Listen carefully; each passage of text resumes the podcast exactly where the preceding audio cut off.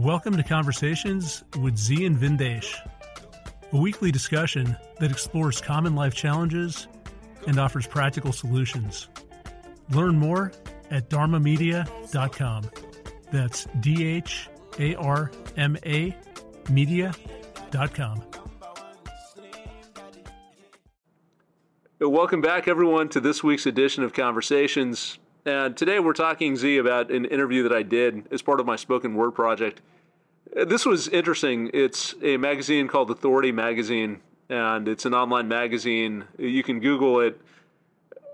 They've come back to me a few times. So this is actually the third interview that I've done with them. They ask me a bunch of questions. I give them answers. They publish it. I think they like coming back to me because I'm a good writer, and uh, I never push back. I never say this is too much. I just fill out the the responses to the questions. I do it in a thoughtful way. I bring our dispassionate perspective, so it's a different sort of perspective. It's a healing perspective. It's uh, more of an Eastern philosophy perspective. Uh, so they came back to me a third time and asked me to do an interview on five things that we can do to heal America. So they said, Radia, you are a spoken word artist. You talk a lot about what's happening in society. Why don't you help us figure out how to navigate these times? Because we're in these times where literally we've gotten to a point where we can't have conversations. Part of it is cancel culture. But even aside from cancel culture, it's just the anger, it's the polarization, it's the echo chambers that we're in, it's the general distrust of the other side. Uh, there's tribalism, which is associated with this. And Zi, we've talked about this before. I think part of it is that if people don't know what their life is about, if you don't have a strong foundation internally that gives you a reason for being, that gives you some sense of purpose, then you gravitate towards different tribes and different ideas.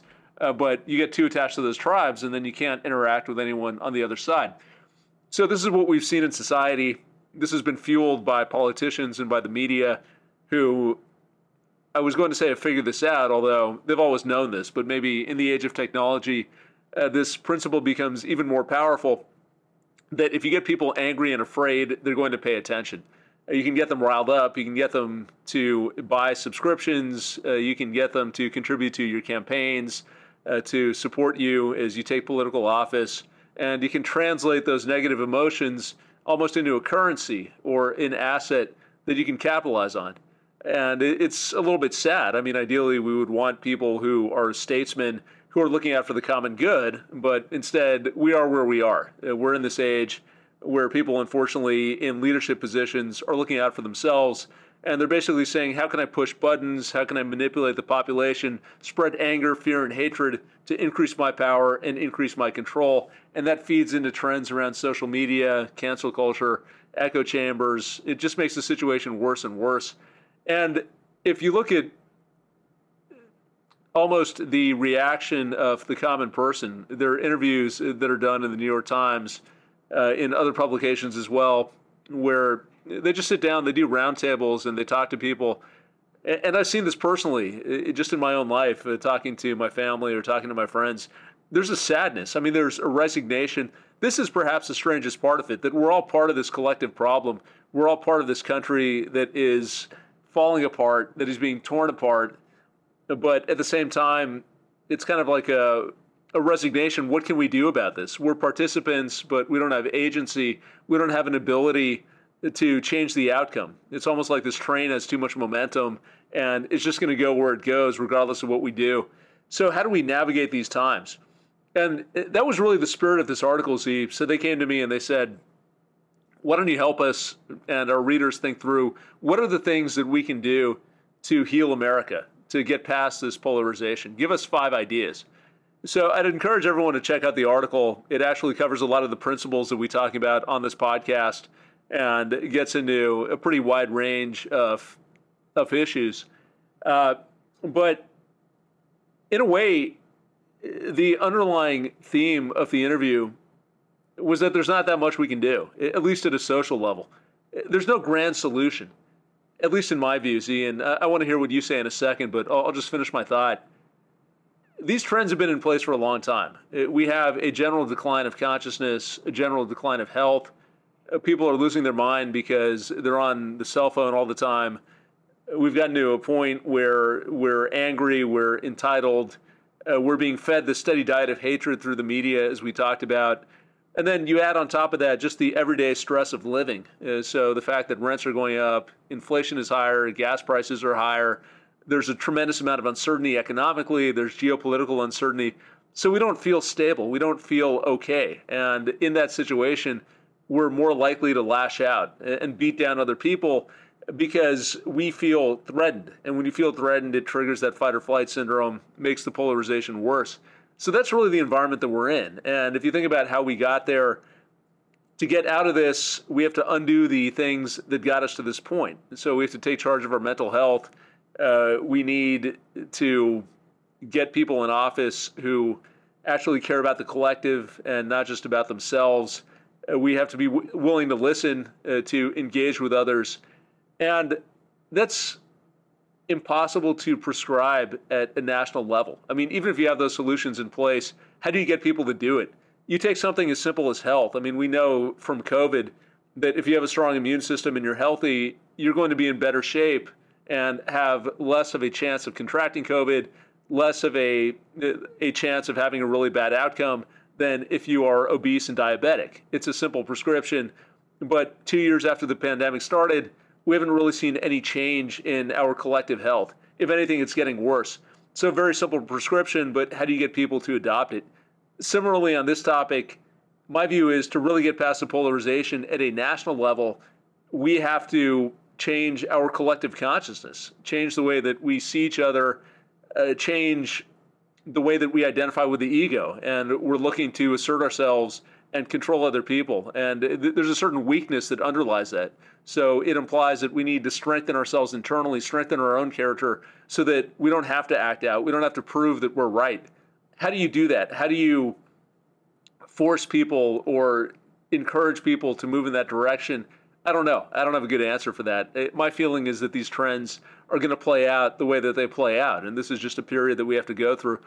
But I refocused the discussion a little bit in the interview to get away from what can we do as a society to what can we do individually. So, how can we find peace in our own heart and our own mind? How can we avoid the polarization? How can we navigate this environment? These are a lot of the principles that I discussed. We'll get in this in a second, but Zi, why don't you kick us off? What's your view? Uh, I, I talked a lot about what we can do at the collective level, which I don't think is that much, versus what can we do at the individual level Eh, how do you think about that distinction? Vin, um, we, we've discussed this a few times, and, and, and I'll kind of uh, add to that or complement or review what we, we've talked about.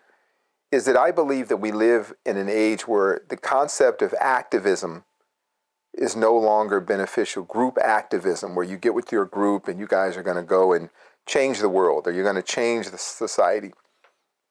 Because the mechanism of buy in has been so strong that it's diluted activism to being another mindless activity that has no real um, ethical um, value cemented in the core movement of the activist. And, and I mean that by when you see these different movements that go on, um, and you get to the core of it, oftentimes there's maybe a few people that uh, have positioned themselves as either leaderships or brand holders and they're figuring out a way to shave off resources to enrich themselves. So the very heart of activism has been lost. I was speaking to one of my sisters today, and I had an epiphany about growing up in Berkeley. So, in the 60s and 70s in Berkeley, there were a lot of uh, riots, a lot of activism, student activism, the home of the freedom of speech movement, all manner of human rights, um, um, challenges and, and battles going on in terms of ide- people developing ideologies. there was a day we were coming home from my junior high school, uh, walking down what's called Telegraph Avenue in Berkeley. And at the time, uh, it was a two lane street. And they were rioting over the Vietnam War or People's Park or something like that. And I reminded my sister that was the first time they had used uh, military grade CS gas on human beings, and it was mainly college kids in high school and junior high school. They had a barbed wire army tank driving down the street, telling everybody to disperse, just pumping this gas, and people were having asthma attacks and collapsing. And even more so, as we're walking through the crowd, uh, the Alameda County sheriffs announced that the people were in violation of some California penal code. Mind you, at this time, Reagan was governor. Reagan, which many people say he was a wonderful, great man. And I understand why they say that. That's why I can talk to people. I have very people, people who are very dear to me that will share with me maybe a political view or a view on a political person that I don't necessarily go along with, but I'm not angry at them or upset with them as to how they feel about that person. but they know them in a certain way. We all know people in a certain way. And it's going to go to the point I'm going to make later.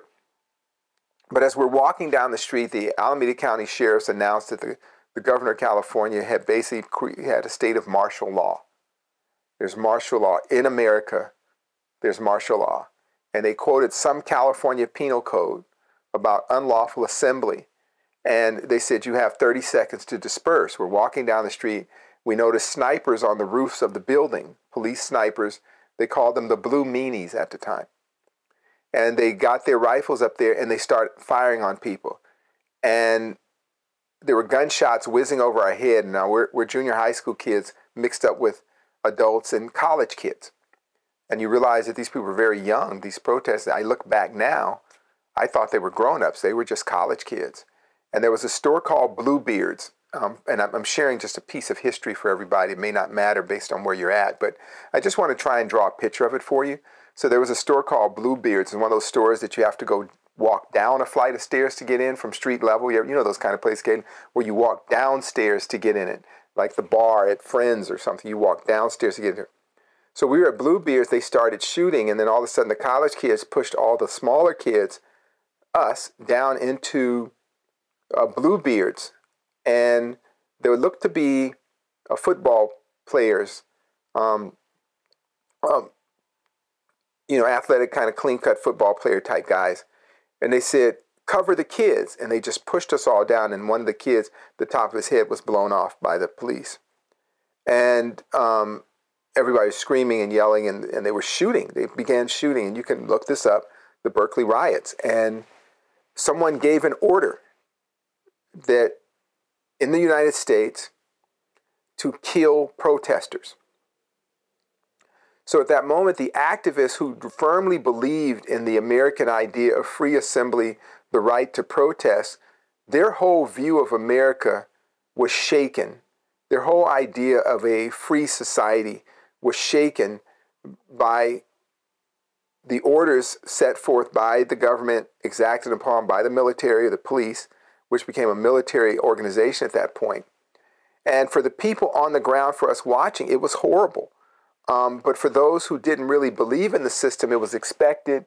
It, it kind of fired up more um, animus towards the system. But it also, I think, it was showing you if we move through history where activism is going. Where is it going?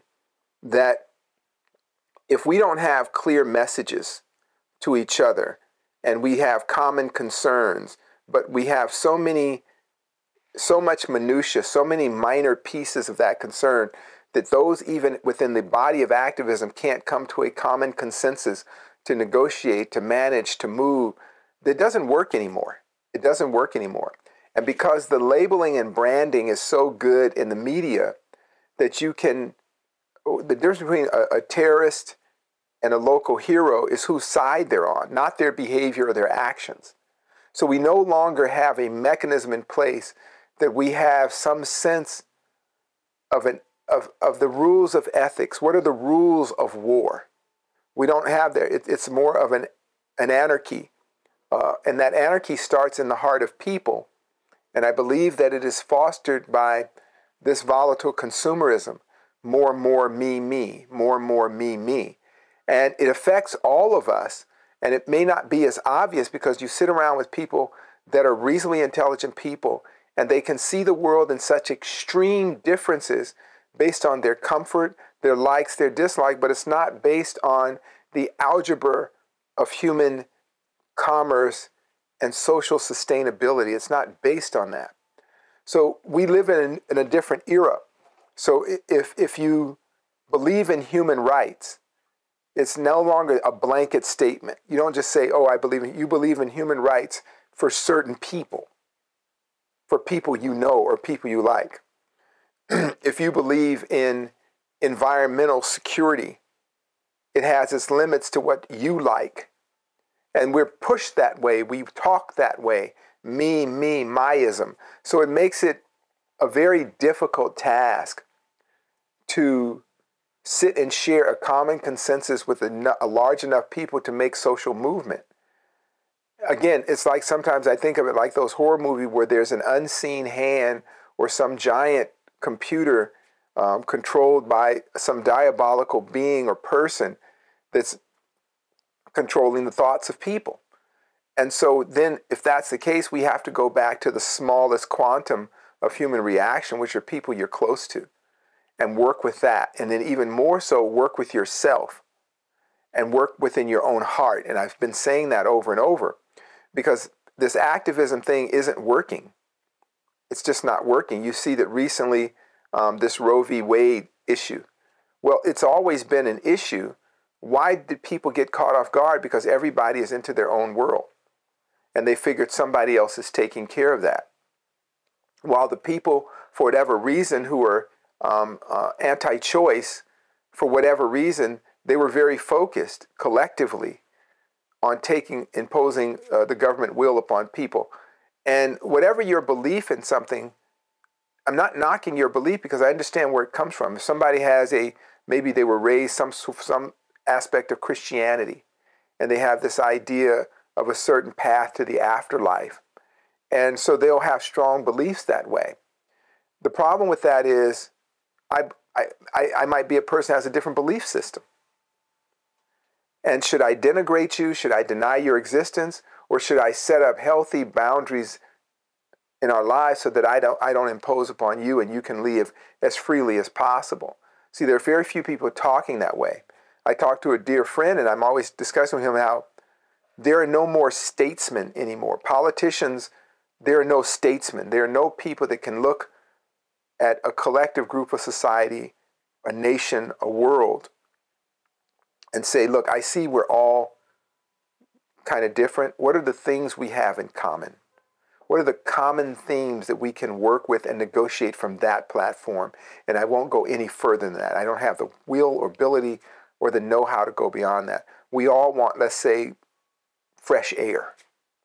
So, how can my activities be uh, adjusted, uh, adapted so that I don't impose my bad air habits on you so that we all can share in good air? We, most of us want our families to be uh, somewhat safe from arbitrary uh, violence and mayhem. I think there's things we can agree upon. Then we have to talk about how do we come to that. But that's not going to happen in large groups of people. It's going to first happen at home. It's going to first happen there. Wellness, health and wellness, our field I'm in. It's not going to happen in big hospitals because their primary objective is to make money for their shareholders. Your health and well being is the fourth or fifth most important thing.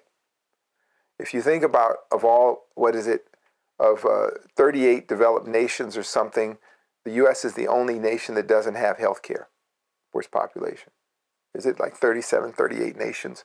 And all the so called developed nations, they all have some sort of health, general health care plan for people except the United States. So if you see that 37 people are doing something that's kind of right and you're doing something that's real wrong, but you can't talk about it because it's like saying that you hate your mom. Um, those are problems we have to work on where we need to have a family talk. Maybe sit down with your neighbor, your friend, with different ideas and come to some sort of understanding. And sometimes it doesn't work. Anybody that's had maybe a crazed neighbor understands what that's like, or if you had a crazy roommate. So right now we're operating on the crazy roommate, crazy neighbor level of things. And we want to get back to, we, we would do ourselves a service getting back to the healthy uh, shared space relationship that we lost many years ago. So as we move forward, I don't think about nationalism. How do I make a strong nation? I think about how can we make a healthier world? Because remember, borders and boundaries are arbitrary. Somebody went out and said, This is my land. I'm going to take this land from somebody and I'm going to put on a map an arbitrary border or line. What that really represents isn't the land itself, but it's the mentality. The people within these borders are to believe, speak, and act a certain way. That's what borders are.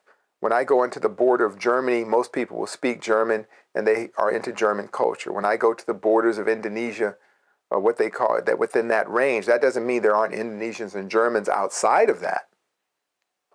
But the vast majority of people are the German way or the Indonesian way. I would challenge friends and neighbors, well, what's the what's your way? What's the American way? What is what's the Southern California way? And then ask yourself, do you fit in it to such a percentage that that's what you can claim to be your city, your nation, your state? And most people will answer no if you really sit there quietly. Um, and the strange things that come out of people because of that narrowing perspective that has not has really grown unchecked. The other day, um, uh, one of our, our, our dear folks that works with us, her husband saw me and I hadn't seen him while we were just talking, and he says, "Yeah, I listened to is it Jordan or Gordon Peterson? You know, he's he, yeah, it's Jordan. Peterson. He said he's the sage of white men. He's a white guy, and I said, sage of white men. I like some of the stuff the guy say. I agree with some, but why is he the sage? Do all white men follow and believe everything he says? No, some. I, I think a lot of people like Jordan Peterson, and a lot of people dislike him. But I don't think it had anything to do with the idea of white. And I was really shocked for a moment to hear the guy because I've been around him. I don't know him that well. I know his family better than him because we work together in the health and wellness field. But I've always I've been at his house, and he's he's uh, my kids have stayed at the house, and it was really weird to hear him say that. But it wasn't said in a malicious way. He wasn't even aware until I asked him. I said, "Why is he the white man's sage?" And who is the white man? Who is there? Just like, is there a structure, a, a rule, a constraint? Is there a kind of a template for the white man?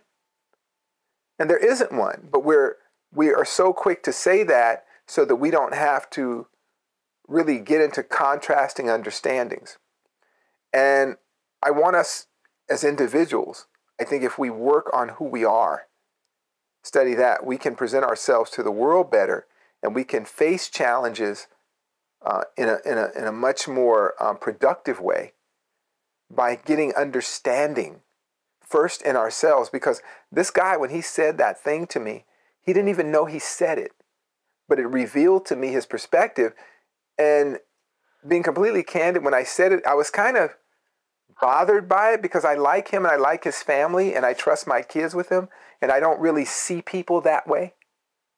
You understand what I'm saying? I don't wow, that to me it was kind of weird. What were you gonna say, Caitlin? Um, I was gonna say that uh, the reason why he's probably referred to him as the sage for the white guys is because the uh, Jordan Peterson has a lot of books on how to navigate life, and he targets men, specifically younger men, because of that I because he's realized that they don't really have any guidance. Mm-hmm. Um, but he's also like advocated for women too and has taught women how to negotiate higher pay mm-hmm. and all that. Um, I'm not saying I agree with all of his ideologies. I'm No. just saying that. But, but that- what would you say he's the white man's sage? Yeah, only because But isn't his advice universally his beneficial? advice is universal. I wouldn't call him the white man sage, but I would just say a lot of white the white males are his highest targeted audience. It's like eighty percent of his audience uh, are happen to be white males. Hmm.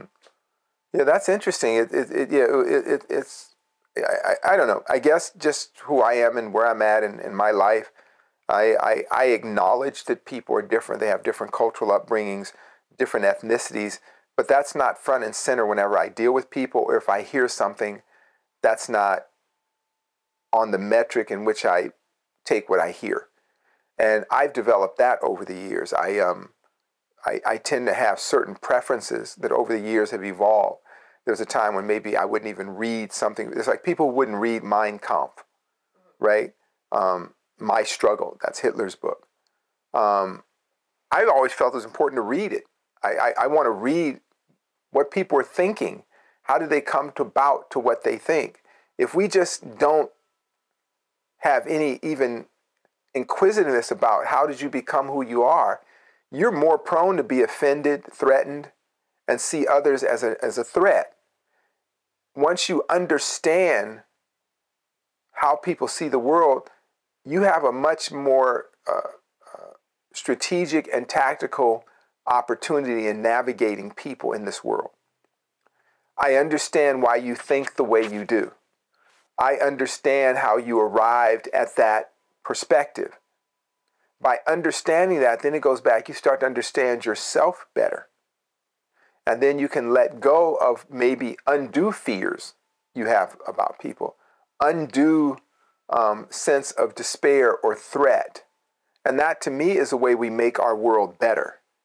Even if I don't move into your neighborhood or go over there, I, I'm no longer seen as a threat, right?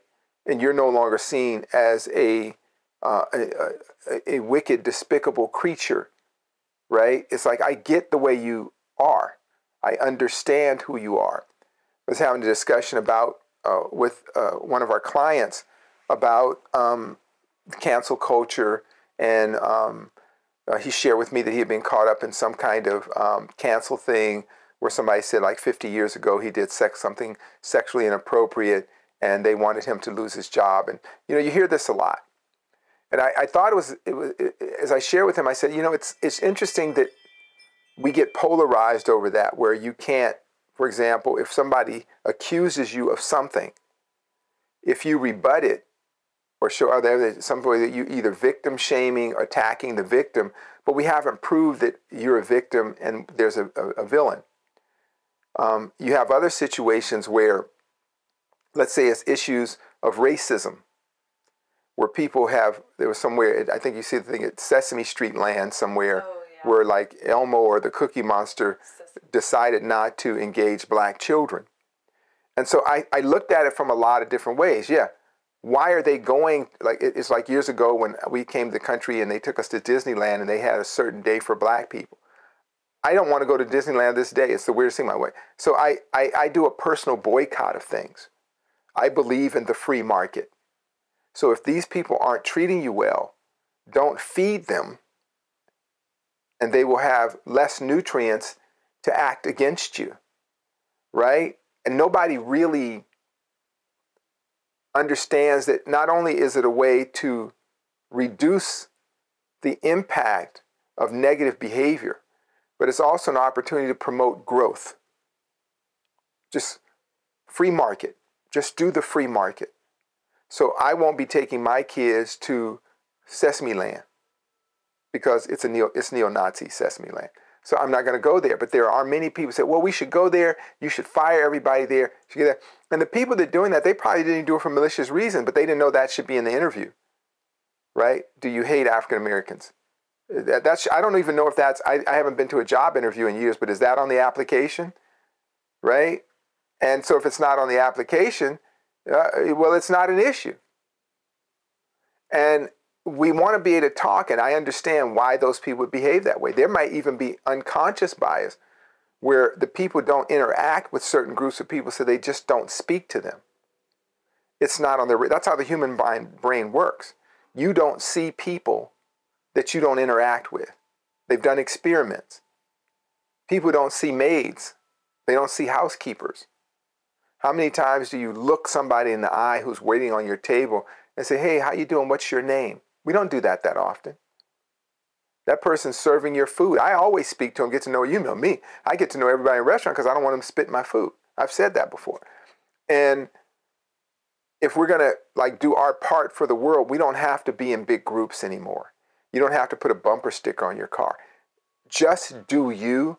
And somebody I saw an article that was negative about that and I don't care what the article said. It was an article. This "do you" thing is really wrong. I don't think it's wrong. I think if you work on yourself and the people next to you are working on themselves, then you find people with like minds, common interests, common ideas, goals, and objectives. You now have a tribe. That tribe gets bigger and bigger, you have a nation. That nation gets bigger and bigger, you have a, a society. And that's where we're at then. You know what I mean? Yeah, yeah, you bring up a lot of interesting points. Uh, some of this I covered in the interview. I brought up this example. You remember that uh, that movie Z American History X? Have you seen that? Yeah, yeah. I thought that was such a great movie. Uh, it's about Edward Norton who plays a white supremacist, and he goes to jail uh, for killing a black man, and then he gets to jail and he's been taught to just hate black people. It turns out that he's working in the laundry room with an inmate who's black, and at first he's not talking to the guy, doesn't want anything to do with him but they're in jail. So after a while, they start connecting, they start sharing experiences. And he hears this guy's story. And I forget exactly what happened, but it was something like uh, this guy didn't even commit a crime, but because of some provision of the law, he was put in jail for 20 years. Edward Norton was blown away. He was like, wow, the system actually works that way. You, did nothing and you're incarcerated. And so he gets to hear this person's story. He gets to see the world from a different perspective gets to connect with them on an actual human level. They become friends. They're they're laughing. They're joking together. And then his his views completely change. So he leaves jail and he's got a totally different view about race. And he spends the rest of the movie trying to save his brother from making the same mistakes that he made. And I thought that was so interesting. I mean, it's such a simple point, but it's exactly what you said, Zi, that when you don't interact with people, you don't see them, they're not human to you, they're not real to you you think about uh, just our news cycle, uh, we're outraged about the stuff that's in front of us. We've talked about this before how the war in Ukraine, when this first started, was like, oh my God, how could Putin do this? It's so horrible. Look what's happening to the Ukrainians.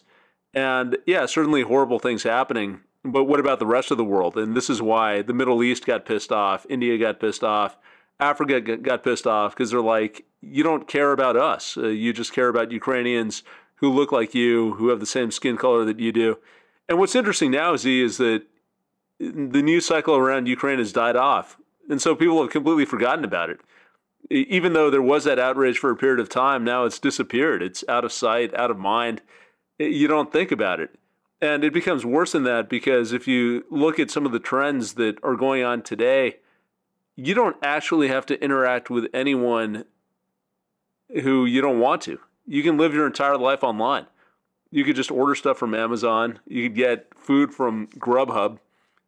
You could have people come and deliver this stuff. Uh, maybe you have to interact with them when they drop it off. I don't know, but they might just be able to drop it off outside. You can have your own social circle. You can immerse yourself in the metaverse, in technology, spend all your time on Facebook. Uh, like that kid who shot up that grocery store in Buffalo, New York, who spent all his time on 4chan and these different online groups that fed his mind and basically gave him a view of the world that was incorrect. It, got him to believe in this great replacement theory and convinced him that white people are under threat and there's a conspiracy to replace the white population with browns and blacks and it's threatening your livelihood, your culture.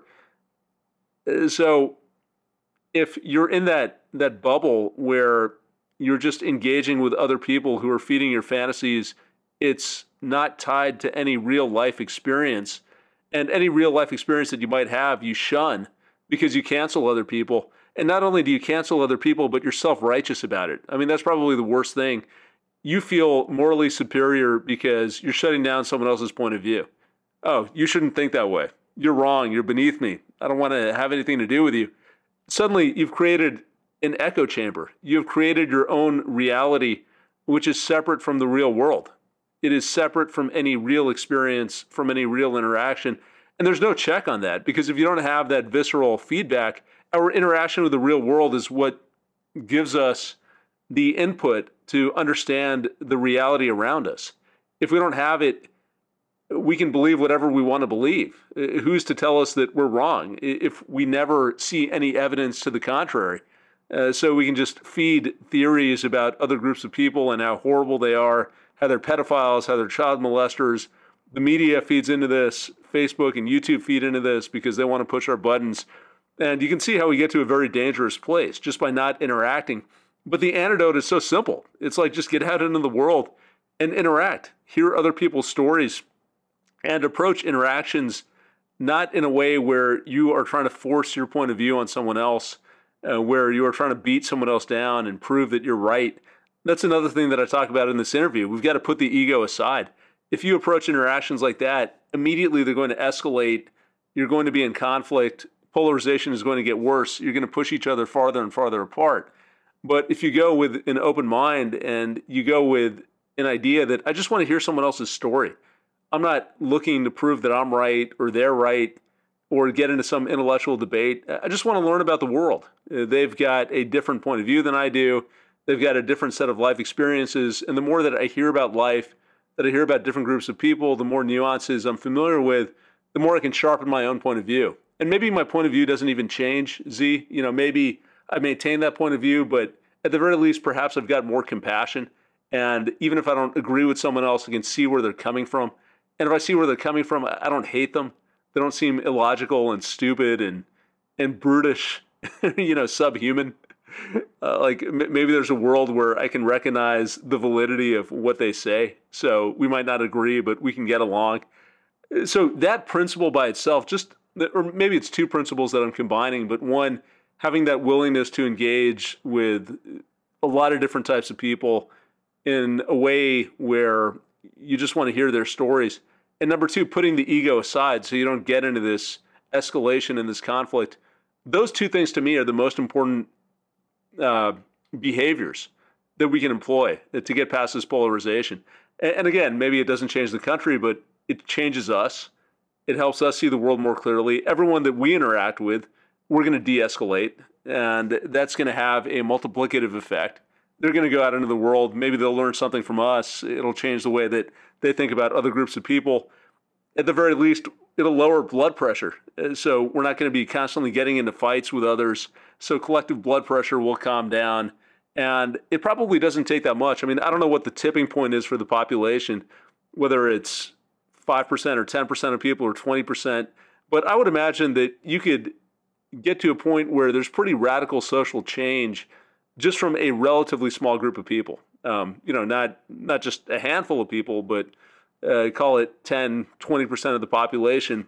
If they start taking charge of themselves, start setting that example, start changing the way that they interact with other people because of the network effects and the multiplicative power of connection. I connect with you, you connect with others, they connect with even more. That starts to propagate. And I think that's really the recipe. And there's no downside to it because, worst case, even if the world doesn't change, we change. We can go through life. We can learn something about the world. We can learn how to navigate. We can get along with different types of people. It becomes more interesting. Uh, I think we become more effective at living. And we just go through life not feeling uh, like we want to kill someone all the time. I mean, that to me is probably the most important thing. I don't know how you feel about it, but it's like if you have that compassion and that understanding, that chip on your shoulder, that sense that everyone is out to get you, dissipates, and, and that's really when you can start cultivating more of that calm state, more of that peace of mind, uh, which for everything we talk about, Zi is is so fundamental. Yeah, Vin, you you um, you triggered stuff, as they say, triggered. They call it now. The word compassion is so important. Um, compassion isn't weak. It isn't this kind of mamsy pamsy stuff that oftentimes people say. It's like being in, in a war with another soldier. He was conscripted to do battle, you were conscripted to battle. He was fed a doctrine, you were fed a doctrine. But in that field of battle, you understand hey, his duty is to take my life, and my duty is to take his. If at some point we find ourselves both wounded sitting next to each other, the war is over for us at that time, and we get to know each other. We understand how we got to where we are. But I don't know him well enough to hate him. I don't know him well enough to like him, but I do appreciate that we're in the same place right now.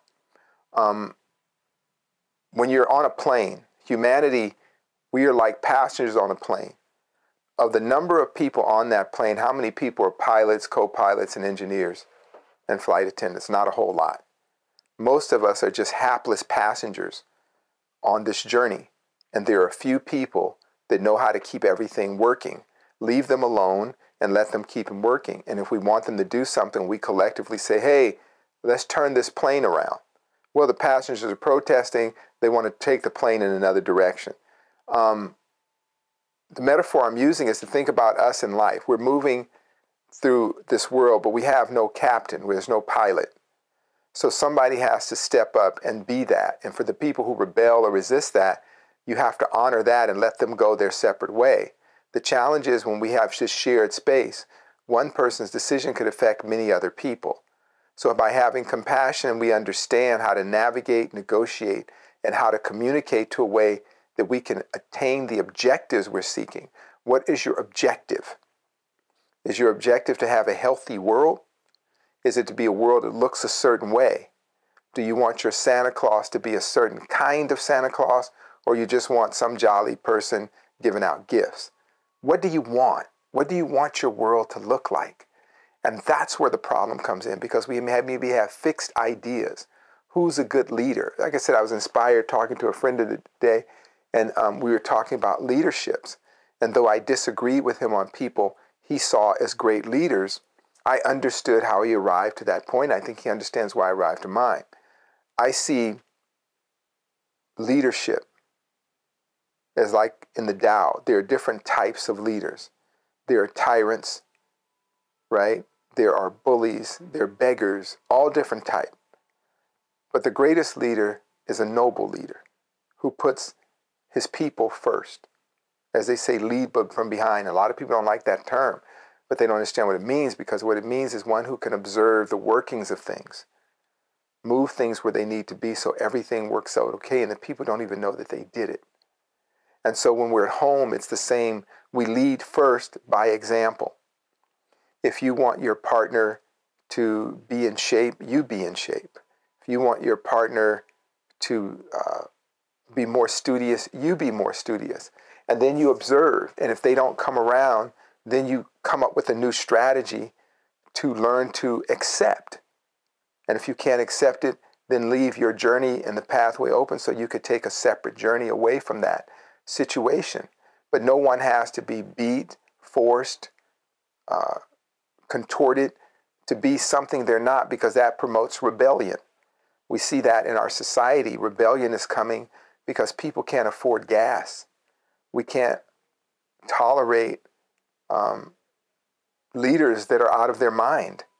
All these people are out of their mind. So we, we're, we're in a rudderless ship, a pilotless plane.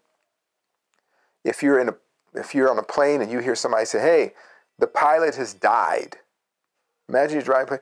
The pilot has died, and the co-pilot is Joe Biden, and uh, Trump is the flight attendant. just just imagine what everybody would be like. That's the society we live in now. And then also on that plane, the one or two flight attendants are trying to organize the passengers to, to hopefully have the best outcome from a disaster. And you have random uh, special interest groups that are demanding maybe a pink life preserver, and somebody else wants a glittery one, and somebody else wants a macho man uh, floaty to hit the. They're all going to die. The people that can observe, listen, get together with a healthy, reasonable strategy, overcome petty differences, they will survive. That's where we're in a plane and the pilot has died. Joe Biden's the co pilot, Trump's the flight engineer. And there are no parachutes. What do you think about that, Caitlin? I think uh, I'll be driving. There you go. Caitlin just decided to opt out. And that's what I encourage everyone to do opt out um, and, and, and, and drive yourself. It's a little slower, but it's safer. Right? What do you think, Van? Yeah, I think it's a cool analogy. I mean, it's funny because you think about what you want in a leader in a situation where the, a plane is going down, the pilot dies. What kind of co pilot do you want? you want someone who's competent, who can take charge, who is flexible, uh, who can make difficult decisions, look at information, pivot if they need to, uh, who uh, cares about landing the thing. You know, it's like that guy, Sully, uh, the one who landed the plane in the Hudson, uh, who did a tremendous job under a lot of pressure. And part of the reason he was able to do that is that he felt the weight of all those people's lives on his shoulders and he rose to the occasion. You look at Biden, I mean, I don't know what your view is. It's like, would he even be aware that the plane is going down? would he be able to hear information coming in? Would he be able to see the controls? Uh, but that's the situation we're in. Those are the leaders that we have. So I absolutely agree. I mean, we're unfortunately at a point where we can't trust the system. I, don't think you've ever trusted the system, Zi, but people are catching up with your point of view. Or maybe you've sown enough discord over time that you've created the, the destruction that we're seeing right now. You've kind of uh, worked behind the scenes to, to get us to where we are. Ben, I think I have um, my own issues because I was raised in a, in a in, like I said, a, a very revolutionary family was involved in international and national and, and Pan Africanist struggles. So we were always educated to hold leaders, pilots, government to very high standards in order to maintain social harmony. And when you don't see it, there are signs right away that you just don't see. You know, and the problem with that is that most of us still trust the system. Even when people complain, let's say they complain about Black Lives Matter, um, they're not protesting against America. They're looking for provisional slavery. They want inclusiveness. And then you look at other groups that are protesting, let's say, the election. It didn't go their way, it, it, but they believed in a system. And so that when the system didn't work for them in their way, they wanted to burn it down. And that tends to be the nature because you have no captain. Everybody is pulling on the controls, but nobody knows how to fly. You think about your home life first, your leadership at home. And you have archetypes. As we mentioned, we're using the airplane metaphor. So there's the guy that uh, saved everybody um, in, um, in, in, in, on the Hudson. And there was an even bigger rescue of Ethiopian Airlines, where some guys got on and they, they wanted to take over the plane, and the Ethiopian pilot figured out how to land a plane with no fuel in the Indian Ocean and saved many, many people. Many people. The pilot survived.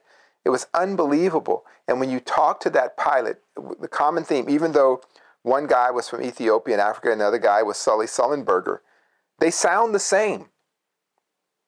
My duty was to the souls on board the aircraft that they had entrusted me with their lives. They entrusted me with their lives. That's the kind of leadership. That's an example of leadership. You don't hear that from any of these clowns. And some of them either are mentally incapable or emotionally and psychically incapable. You have narcissists and you have somebody who's just outright brain dead. So I would I would not trust them to do the right thing under pressure, and they have all shown it. And for those of us who are opting out, let's be um, like Leul Abate, Sully Sullenberger. Let's be like that in our own home. Be an example of the world. If you see ethnic and, and racial and uh, strife of all kind, don't be that. That's all. Don't be that person. Raise your kids, raise your family. Talk to people who have like interests no matter where they're from. Do you? I really believe in that. And so then we can work with a lot of these problems because we can't we can't stop what's happening. We just want to get out least scarred. We want to have the fewest wounds so that as we rebuild, as we settle in, we have a, a, a much more positive story or coloring of our life than had we just stayed there and pretended that the invisible arm of the high overlord of the world is going to take care of everything and we're entitled to that. You follow me, Vin? It's interesting because people still want to believe. They still want to believe that things work, but each day faith is shaken. You look at institutions, and I, I got to tell you, it's failed. It's failed, people. You're on the Titanic. The band is playing, but the ship is sinking. And that ship is this illusion about how society works. Look at the crash of the Bitcoin. Why couldn't you see that coming, people? There is nothing there to see. I'm sorry, I'm not a finance expert, I'll admit that. But once they, they said it was deregulated, it was decentralized currency, it's not. Because when Russia got into the thing, they shut down all their Bitcoin, they took all their Bitcoin. So if some government can take it, it's not decentralized, people. Gold is back in. Because you can trade a nugget of gold for something. So tangible, visceral things. Cyber relationships aren't relationships. If you're in love with somebody on the internet and it's a bot or something like that, and you haven't touched, interacted, looked in their eyes, you're completely delusional. And to be in a better place, healthy, go meet people, talk to people. I was talking to a young lady the other day because I'm trying to find a, a, a, girlfriend for my nephew. Met this pretty young lady I'm talking to. She said, um, wow, how do you learn how to? I feel so comfortable talking to you. And I said, well, look, I'm, I'm, I'm occupied with a marriage, so I, I can't be your boyfriend, but my nephew can. Plus, I'm old as your grandfather, but she didn't seem to care because I have game. So I'm telling her, she, I said, well, most people in your generation have been online all their life. So what you're experiencing talking to me is known as human interaction. You've never experienced human interaction and it feels weird and good and tickly. Okay? So go out and interact with people. Huh, Caitlin, right? They haven't experienced human interaction. So the more that we can engage, that's why I tell people, and I appreciate all of my folks out there who shot me text and said hi and things like that. That's a start, but I need to hear your voices, all right? That's a cheap shot for all the people. I love you. But come and call me. Cool thing, one of my students, Debbie from 30 years ago, showed up the other day after your podcast. She showed up and we went to lunch together, had a wonderful time. We got caught up. And just being in her space and it just lifted my spirits. So, all of you, if you're far away or near, uh, put your voice out there. That's, that's a beginning. And that's how we're going to change our world or we're going to keep our, our little life raft afloat. You follow me, Ben? Yeah, no, I totally agree. Uh, there's no substitute for it. Uh, we're social animals. You think about uh, just how good it feels to be nurtured, to be loved, to be in the company of people uh, that you care about, you can laugh with. It, it, makes us healthy. I mean, that's how we thrive. It's the exchange of ideas, the exchange of intimacy. And even beyond that, even if it's people that we don't like, at least if we know how to interact with them, as we've talked about, you can get through the world without too much friction uh, you can appreciate their point of view. You might even form some friendships that you weren't expecting, uh, which uh, which makes life more interesting. I will say one final thing, Zi, maybe one caveat. Uh, so the value of human interaction, I believe, is is crucial, and we've moved away from that. At the same time, actually, maybe it's not even a caveat. Maybe it's a slightly separate point. It's really about knowing when to pick your fights and when to engage in discussions. So even though we need to have those relationships, as we've talked about in the past, we also need limits around those relationships. We need to understand the nature of those relationships, where we can go with certain people, which saves us a lot of headaches. A lot of times we get dragged into pointless arguments where there's no resolution. It was just a waste of time, a waste of energy. I talk about this. I share some uh, some stories about the times I had with my family where we were arguing about things and it was kind of like we had different points of view, and I was pressing the point, and I got to the point where I thought, why am I doing this? We're not going to get to any common understanding. We're just creating friction. We're creating tension. And these are people that I love. I mean, these are people that I care about. So if I keep on going down this path, I'm going to damage the relationship. Uh, these little things accumulate like paper cuts, and uh, we look at life, and our perception of someone else is based on the thousands of small interactions that we have. So it actually alters that relationship. Uh, and having that awareness for me has been very useful. And it saved me uh, just a lot of headaches. I mean, a lot of stupid arguments, a lot of pain. Uh, honestly, Zi, just keeping my mouth shut at times has been really beneficial. And yeah, Vin, you said one word, and, and, and as we leave today, for um, all of us opt outs out there, here's the word thrive thrive. Thrive. How do you grow? Thrive. Not just live and grow, but grow good, grow nurtured, grow healthy. And then you think of the other side of that, which is failure to thrive. And we know from the study of animals and children that the lack of interaction, that creature fails to thrive. I've encountered adults from different political or, or, or religious sects who didn't have affection. They don't explore affection. They don't thrive. So when you deal with them, it's like you're dealing with um, somebody who has have been in a mental institution for a long time or been isolated from society. And the way that they show love and affection is through purchasing things, odd gifts, things like that. And they stand there very in a frozen manner and says, Do you like the flowers? Do you like the house? Do you like the car? And I like it very much. I'm, you must love me because you gave me a car or you gave me a thing. But they won't touch each other. They won't express affection. Because if they do that, it opens up the mind. And if the mind is open, you won't be in a cult. So let us thrive. Let's everybody thrive. If you're sitting with somebody, give them a hug. If you haven't hugged somebody, squeeze them tight. And that's another test. Just squeeze them tight and see what happens. Do they melt in your arms or do they become ice cold and rigid? And it may not be you, it could be that they're just failing to thrive. They've never known true human contact. That's why some people go crazy with human contact. They go berserk because it's so electrifying. And then also, the contact doesn't always have to be of a, a, deeply intimate nature, it could be a caring voice, it could be politeness, it could be a bit of concern, it could be listening. Hey, how was your day? And maybe it was the boringest day in the world, but you listen. And that shared space allows us to thrive.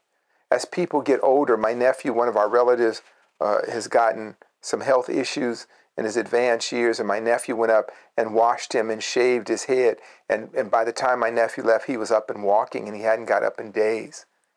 I had a client who's had some issues with his legs, and just doing the body work and, and encouraging him and talking in a familiar and warm way, he was able to move around much better. That's called thriving. If that does that for the sick and in turn, what would it do for you and I? Also, the opposite of that is cancer. Failure to thrive is a cancer of the soul. All right. Yeah, let's uh let's put it yeah, let's thrive. Put aside the ego, go meet some people, get out of virtual land. That's it. If you enjoyed the show, please consider leaving us a review on Podbean, iTunes, or your favorite podcasting app. Each five star review helps us bring you more unique and insightful content. Learn more at dharmamedia.com. Peace.